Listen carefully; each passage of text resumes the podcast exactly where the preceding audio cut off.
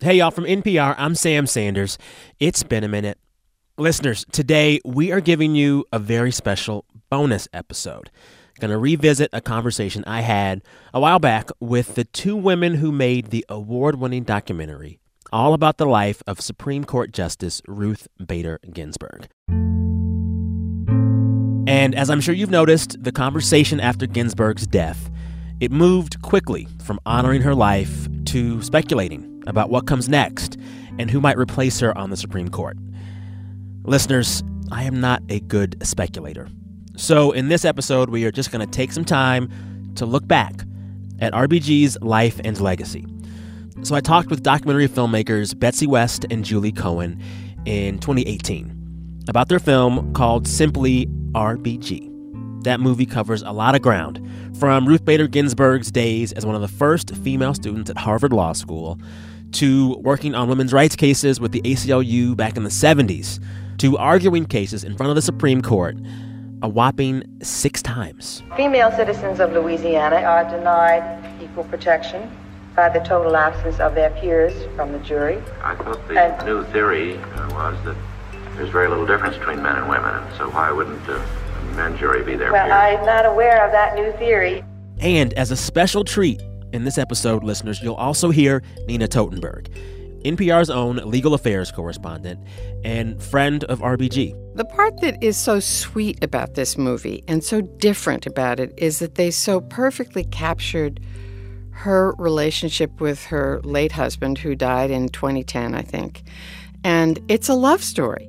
All right, without further ado, in honor of Ruth Bader Ginsburg and her work and her legacy, here's my chat from 2018 with Julie, Betsy, and Nina.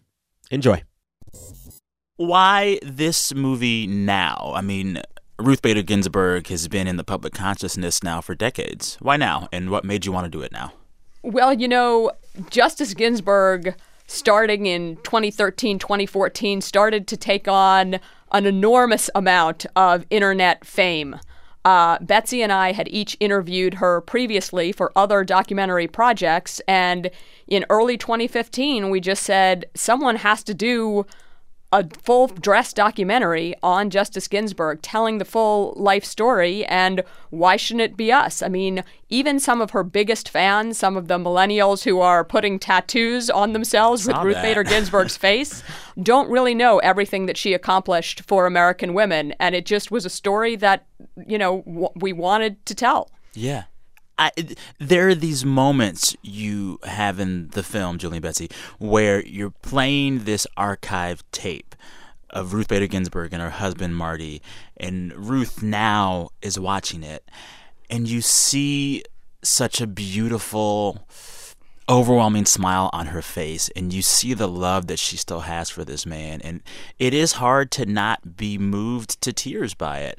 What made you both want to spend such a good amount of time in the film focusing not just on her legal career but on this this true romance well, we knew that she'd had a long and happy marriage, but it wasn't until we began uh, working on the film that we realized how important this marriage was to her, both personally and professionally. I mean, it's an incredible model of a feminist marriage. Mm. Marty Ginsburg was an extremely talented, uh, successful tax lawyer who happened to be married to a brilliant uh, legal strategist, Ruth Bader Ginsburg. And when her career began to take off in the 1970s, when she was arguing cases before the Supreme Court that changed the world for American women, he began to take over more of the responsibilities in the House. And eventually, when she became a federal judge, he moved to Washington for her. Yeah. And then, you know, when there was an opening on uh, the Supreme Court, Marty Ginsburg, who was a very affable, well connected guy, campaigned for her mm-hmm. to be mm-hmm. considered to go on the Supreme Court. I mean, what more could you yeah. want? you know, I found myself watching the part of the film where you outline just how hard Ruth was working. You know, she was taking care of these kids. She was practicing law. She was caring for Marty while he was sick with cancer. She was averaging a lot of times like two hours of sleep a night. You know, she was living this kind of Sheryl Sandbergian have it all life before we had a name for that. Was what she was doing really out of the ordinary, or were there women always doing this and we just didn't notice? Yeah, that's a it's a really interesting. I mean, she she was leaning the heck in, as you as you say before before leaning in was a thing. Um, I'm not going to say that there weren't some other women uh, doing extraordinary feats, but by any measure, Ruth Bader Ginsburg is an extraordinary woman. D- during that uh, period in her life, you know, when she herself is in Harvard Law School on the law review. Her husband, who's also in law school, has testicular cancer. She's helping care for him, and they've got a toddler. I mean, it's you know, it, it, it, feels, it sounds pretty superhuman. You know, looking back on it now, she just says she was doing what she had to do. Well, there's this moment where she's talking about basically having to like leave school to go care for her young child. And I feel like most people would say, yeah, it tired me the hell out. She said, no, being at home with my daughter helped ground me and make me better in school. I Absolutely. mean, it's amazing. It was a break. Yeah, I don't know. Other people who've taken care of toddlers, it doesn't always seem like a break, but she saw it that way. Yeah, yeah. To know Ruth Bader Ginsburg is to understand that she really is a woman of unbelievable steel. I mean, her mother died the day before she was to graduate from high school, and her whole life has been working unbelievably hard she always looks for a way to do something. So she'll say, Well, no, taking care of a child just made me better able to study until four, four o'clock in the morning and then get up at seven and, and et cetera, et cetera. So you have to, you get an idea of her determination and steeliness. I want to ask Nina, you know, there's a section of the film that talks about this really methodical, well thought out legal strategy that she exercised in the 70s uh, to push for the equality of women. And it was a grand plan that moved step by step, case by case. Uh, can you outline briefly what that strategy was and what Ruth was doing uh, that was really kind of ahead of her time, perhaps?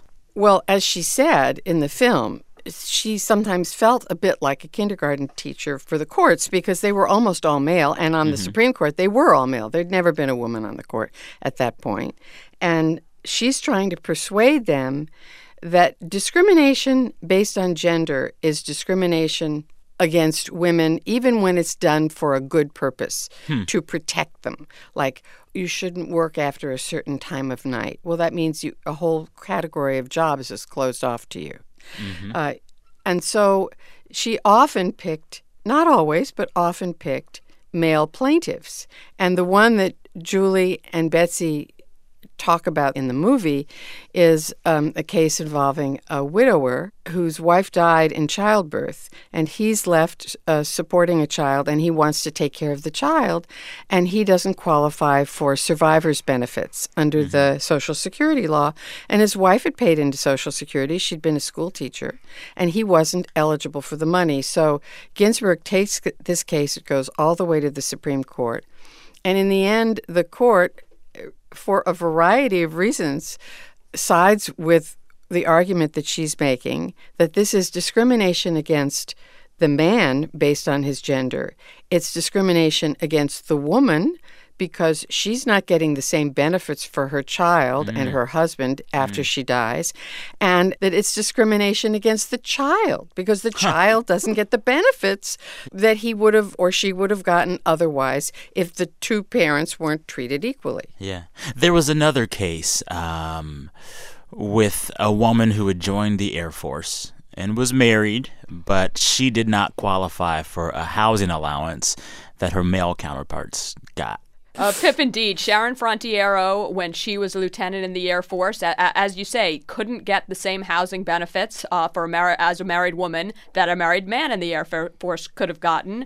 Uh, she thought the whole thing couldn't possibly be how it was. She just thought, oh, someone made an administrative error. I'll just get this all straightened out. And was sort of horrified, not only that she was denied the benefits, but also, I think, by the condescending attitude that she was uh, treated with, which was kind of like, hey, you're lucky to be in the Air Force mm-hmm. at all, lady. And she just said, forget it. I'm going to fight this. Um, got a lawyer, Ruth Bader Ginsburg, who was then working with the ACLU Women's Rights Project, took on the case and she and the lawyer who had originally brought it together argued it before the Supreme Court and just starting off um, on Ruth Bader Ginsburg's path of making the case that men and women should be treated completely equally under the U.S. Constitution. Yeah. And so, you know, she ends up during this time period arguing what? Six cases in front of the Supreme Court. She wins five of those six. It's a very it's so interesting because she's always so calm and self-possessed, but she said she didn't eat lunch that day because she hers argument was the first one after lunch and she was afraid she'd throw up in the courtroom if she ate lunch. Well, you know, there's one one story I'm going to tell. I first met her by phone. Really? And I, I was a brand new reporter assigned to cover the Supreme Court. And I am trying to learn everything I can learn about the court. And of course, I know next to nothing. And there's this brief, and it's, I guess, what, 72? And it argues it's, it was the first sex discrimination case to go to the Supreme Court. And it argues that women are covered by the 14th Amendment guarantee of equal protection of the laws. Now, this is a post Civil War constitutional amendment. And so I, I didn't really understand why this would apply to women, why it wouldn't apply hmm. to, you know, it was enacted f- for the freed slaves. It it's funny an, to hear you say that because I hear equal protection now, and to me, in my mind, it applies to everyone and everything. But it didn't during that time. You're saying it, it, it, that's what I thought. So huh. I go I call her her up. I this I look on the front of the brief. It's written by a professor at Rutgers named Ruth Bader Ginsburg. I call her up, and I emerge from the phone booth like an hour later, uh, sort of like a um, a goose who had been. You know, force fed information for an hour to get me ready for to produce my liver. In this case, my story, and um, and and what she said then was that they, first of all, the Fourteenth Amendment says all persons should mm-hmm. be treated equally. It doesn't say all African American and mm-hmm. white people. It doesn't say all men and women. It doesn't it says all persons. And there's a fair amount of legislative history so to speak that about some people who were sponsors of the of the that amendment and what they intended. And she was able to present that and argue that and present it as this is one of the reasons she's for. She believes in a living constitution. Mm-hmm. And she didn't argue that case. She wrote the brief, but she didn't argue it. Gotcha. But that argument, basically, that the Equal Protection Clause applies not just to black people and white people, mm-hmm. but also to women, that was a foundation for all of those cases she was bringing up during the 70s, right? Exactly. Gotcha. Absolutely. And a, and a body of law that Ruth Bader Ginsburg was really the champion of. She from the start was a young girl that wanted to be able to do all that the boys did, like climbing garage roofs and such, she said. But also, she experienced discrimination before she was even a lawyer. There's this scene in the film where you talk about her being what one of nine women in Harvard Law's class of like 500. And the dean has this meal for the women, and at this dinner for them, he asks them why they're taking the men's spots. Like this is the thing that she dealt with from the start. Was that was that as much a part of why she did the work she did? You know i think um, initially uh, fighting this kind of discrimination became her life's work but at the very beginning it was more she loved the law hmm. and as she says in the film uh, during the mccarthy era she had a professor who explained what lawyers were doing to fight that injustice. And she thought, hey, that's a good thing to do with your life, that you could use your brain and your skills to help other people. And I think that was her motivation. When she gets to Harvard Law School and she's juggling family and a sick husband and everything else and she's still excelling. And then and then you get out of law school and it's like no no sorry we can't hire you. You're a woman Mm. You know, that that was the beginning of, certainly of the discrimination, but it was really the women's movement at the end of the 1960s where some she she credits her students with coming to her and saying, "We want to know more about women in the law. Can can you research this?" And she she does the research which she says doesn't take her very long because there just aren't that many discrimination cases and and that's when she sets on this path that you know ultimately addresses some of the discrimination that she experienced and and you know helps everybody else too Yeah. The other thing is the idea of law and rules really appealed to her. At one point in the movie, she says, "You know, well, I, I don't, I don't march. I don't do that. Let me do the thing I can do." Hmm. One of the areas of the law that she's a, a master in is civil procedure, which let me tell you, for as somebody who covers the Supreme Court, is really boring. Gee, do you boring. wonder why it, why it's not in our film Yeah, Nina? yeah, uh, exactly right. And I should also say that, you know, the very first sex discrimination case that she handled, her husband actually brought to her attention because it was a tax case involving a guy who couldn't deduct the care of his aging mother under the tax code, but if he'd been a woman, he could have. Hmm. And the two of them took that case together. He did it from the tax perspective, and she did it from the sex discrimination perspective. Yeah. Y- You all touched on it in the film, but during the election season, uh, in the run up to November 2016, Ruth Bader Ginsburg made some uncharacteristically harsh comments about candidate, then candidate Donald Trump. This was back in July of 2016. She told the New York Times, quote, he is a faker. He has no consistency about him. He says whatever comes into his head at the moment. He really has an ego. How has he gotten away with not turning over his tax returns? The press seems to be very gentle with him on that.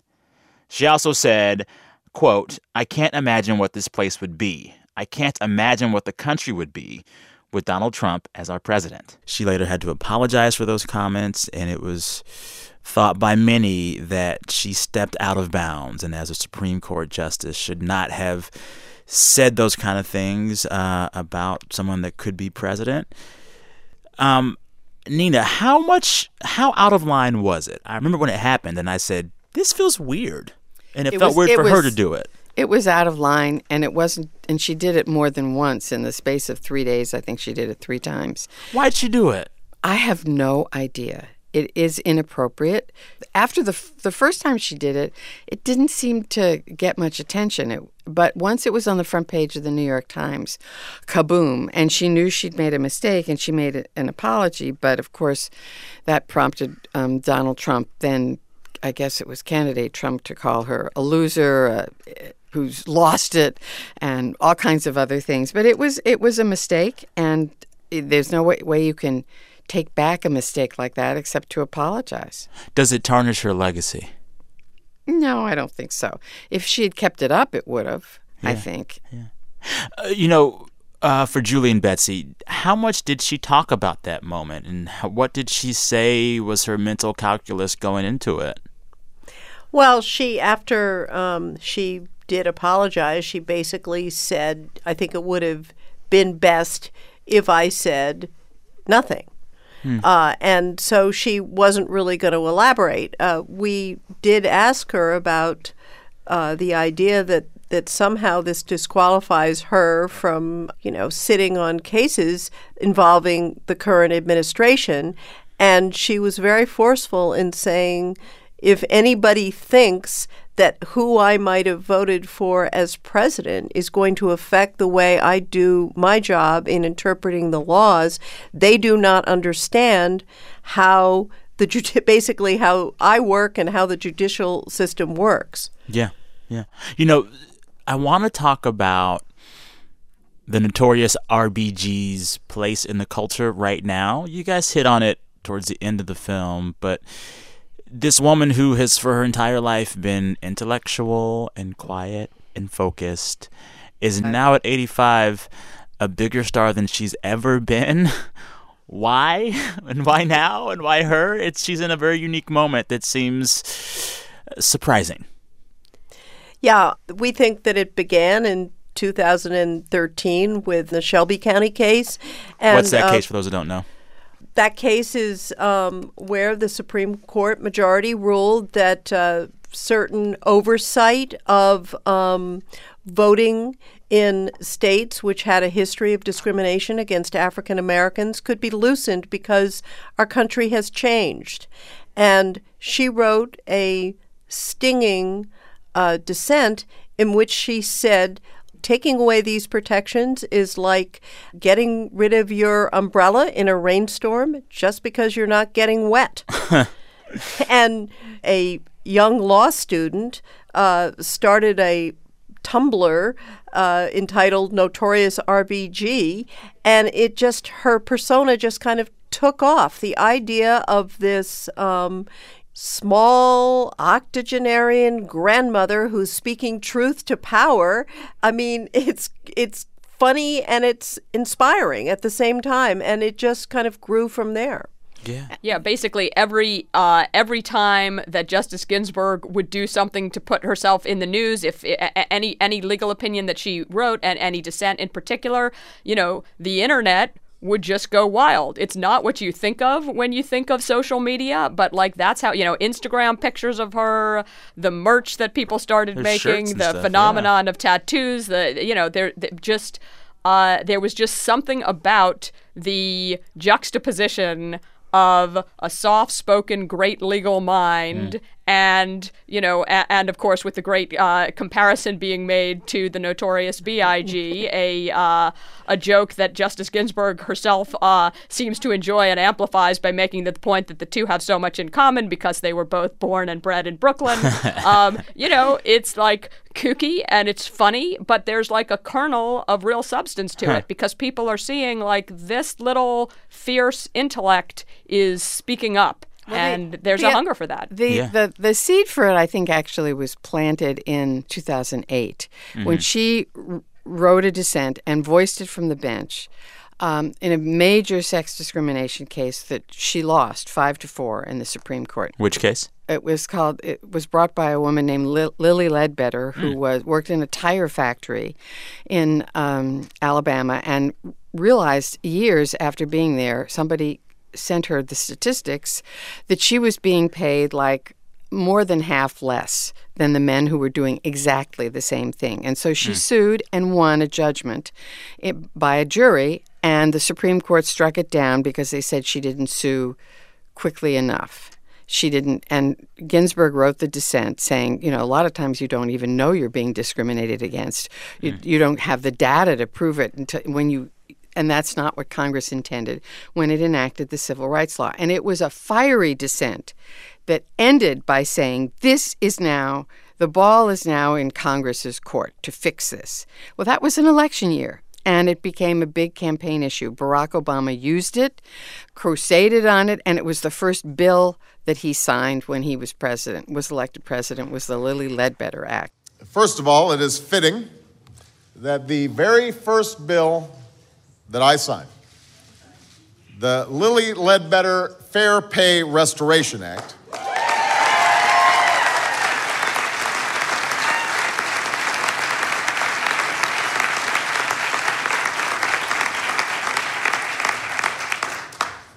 that it is upholding one of this nation's founding principles. That we are all created equal. And so I think in some ways that at that point she was the only woman on the court. Justice O'Connor had retired and she for several years was the lone woman on the court and was dissenting more and more frequently. And especially on sex discrimination cases, but also on other cases. And I think that that slow burn, so to speak, is why the internet slowly, slowly, Yeah. but more and more got to explode. And then, of course, she was even a- a figure on Saturday Night Live, which the which she'd never really seen it. They they showed it to her. All right, so for our audience, here's a clip of Kate McKinnon playing RBG on SNL. Quite funny. Let's listen. You have no plans to leave the Supreme Court. Colin, mm-hmm. the bench is now my porch. I'm gonna sit on it all day and scream, no, get out of my yard. So come on, realistically, how long do you think you can hold on? Oh, forever, Colin. I'm eating an apple a day to keep Ben Carson away. in the movie, you see her watching it, her watching It was herself. it was the best scene. Her watching Kate McKinnon Yes. play her on SNL. She Yes. seemed to enjoy it. She was. She really seemed to be enjoying it, and the raunchier the dancing got, uh, the harder she laughed. RBG gets down. I love it. I love it. So, you know, y'all mentioned earlier that, you know, there are some parts of this film that I think some people, it might be new to some people. Like, she's a big opera fan. She also was really, really good friends with Justice Scalia, who was probably just about as far to the other side of the legal spectrum as one could be. You know, I knew that they were friends and I watched the movie and saw their friendship, but I still was like, huh, how did that work? I'm going to take that one first Okay. because I know her and I knew him as long, almost as long as I knew her. Okay. And I really think that the best interview I ever did in my life was an interview of the two of them on stage uh, just about a year before he died. And they were hilarious, but they fought about issues that they cared about, and they and their views of the Constitution.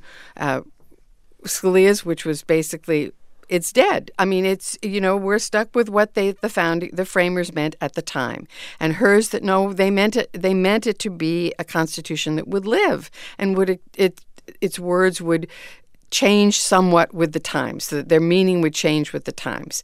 And as she pointed out then and often points out the people who wrote the constitution they were my white male property owners. They were not like most of us. They were not mm-hmm. women. They were not people of color.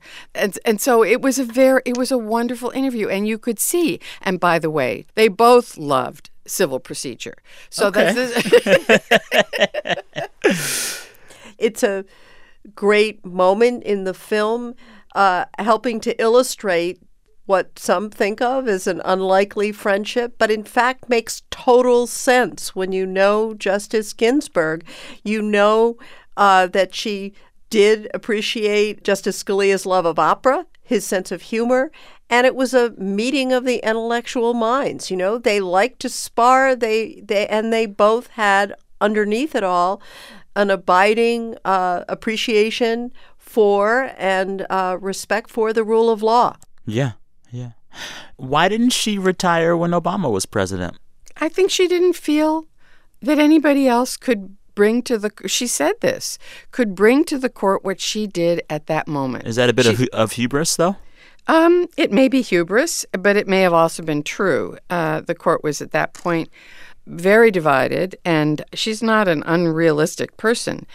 After the 2012 election, I think she thought maybe in 20, if she'd been planning to retire in 2013 or let's say 2014, I think she thought that Obama would have a very hard time getting somebody through who she would have approved as a hmm. replacement. Would she have gotten approved?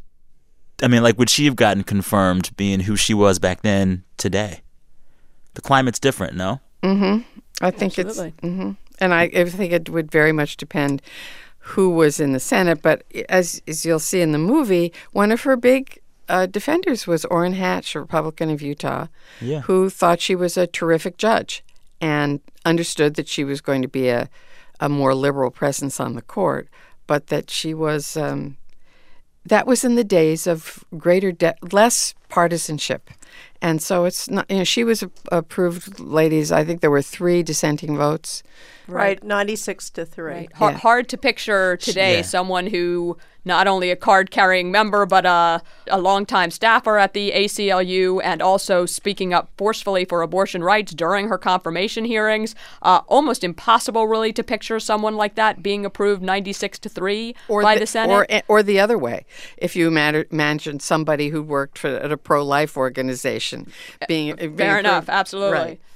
So then, does that mean in some ways that there might not ever be another quote unquote notorious RBG? The climate has changed such that the type of justices we'll see on the bench, on the Supreme Court now, won't be allowed to be what she was? You know, we're at a moment in time, it's hard to predict the future. I think. And so I wouldn't, you know, as I said, it's interesting to be around Justice Ginsburg. She takes a long view, look at where we've come from, and um, who knows? I'm sure she hopes that maybe some of her dissents will will uh, ring true in the future. It, it's it's just hard to know. She likes to talk a lot about the pendulum swinging, um, and the pendulum swings in one direction, and then perhaps it will swing back. So uh, we we like to follow her pattern of cautious optimism throughout her career. Uh, so I don't I don't think there's any any way to look at this moment and see how that um, you know what that says for the long term. Yeah. For all three of you to close it out, um, what is a big lesson for younger people, any people, from RBG's life and her work? I mean, for me, the themes that I saw in the film were pretty evident, but what do you all want the biggest lesson to be? You know, I think that um, when bad things happen to you, when you're facing challenges and adversity, to uh, you know stop and think carefully. Okay, how can how can I approach this? What can I do that's going to get me to where I want to go? Uh, and I think uh, she's done that throughout her life with great success. I'm sure she's been angry in her life. I'm sure bad things have happened to her that have made her angry, but somehow she's managed to to think ahead and to figure out, all right, how am I going to deal with this in a way that's going to be effective? In a personal sense, I'm going to end by telling you a, a personal story. Yeah. Um, when my late husband was terribly ill, he was in the hospital for over a year. Mm. And she gave me a, a piece of advice. Mm-hmm. And she said, I'll tell you what you do not spend your days at the hospital, you know, shaking in your boots. It's not good for him. It's not good for you. Mm. Do your work. It may not be your best work, but mm. it'll be good work. And it'll get you through this, and you'll be a better wife when he comes home. And she was right on every single count. I like that. Do your work. Do Words your to live by. Thanks to documentary filmmakers Betsy West and Julie Cohen. They talked with me about their film RBG back in 2018. Also, big thanks to NPR legal affairs correspondent Nina Totenberg. Listeners, we're back in your feeds tomorrow. I'm Sam Sanders. Talk soon.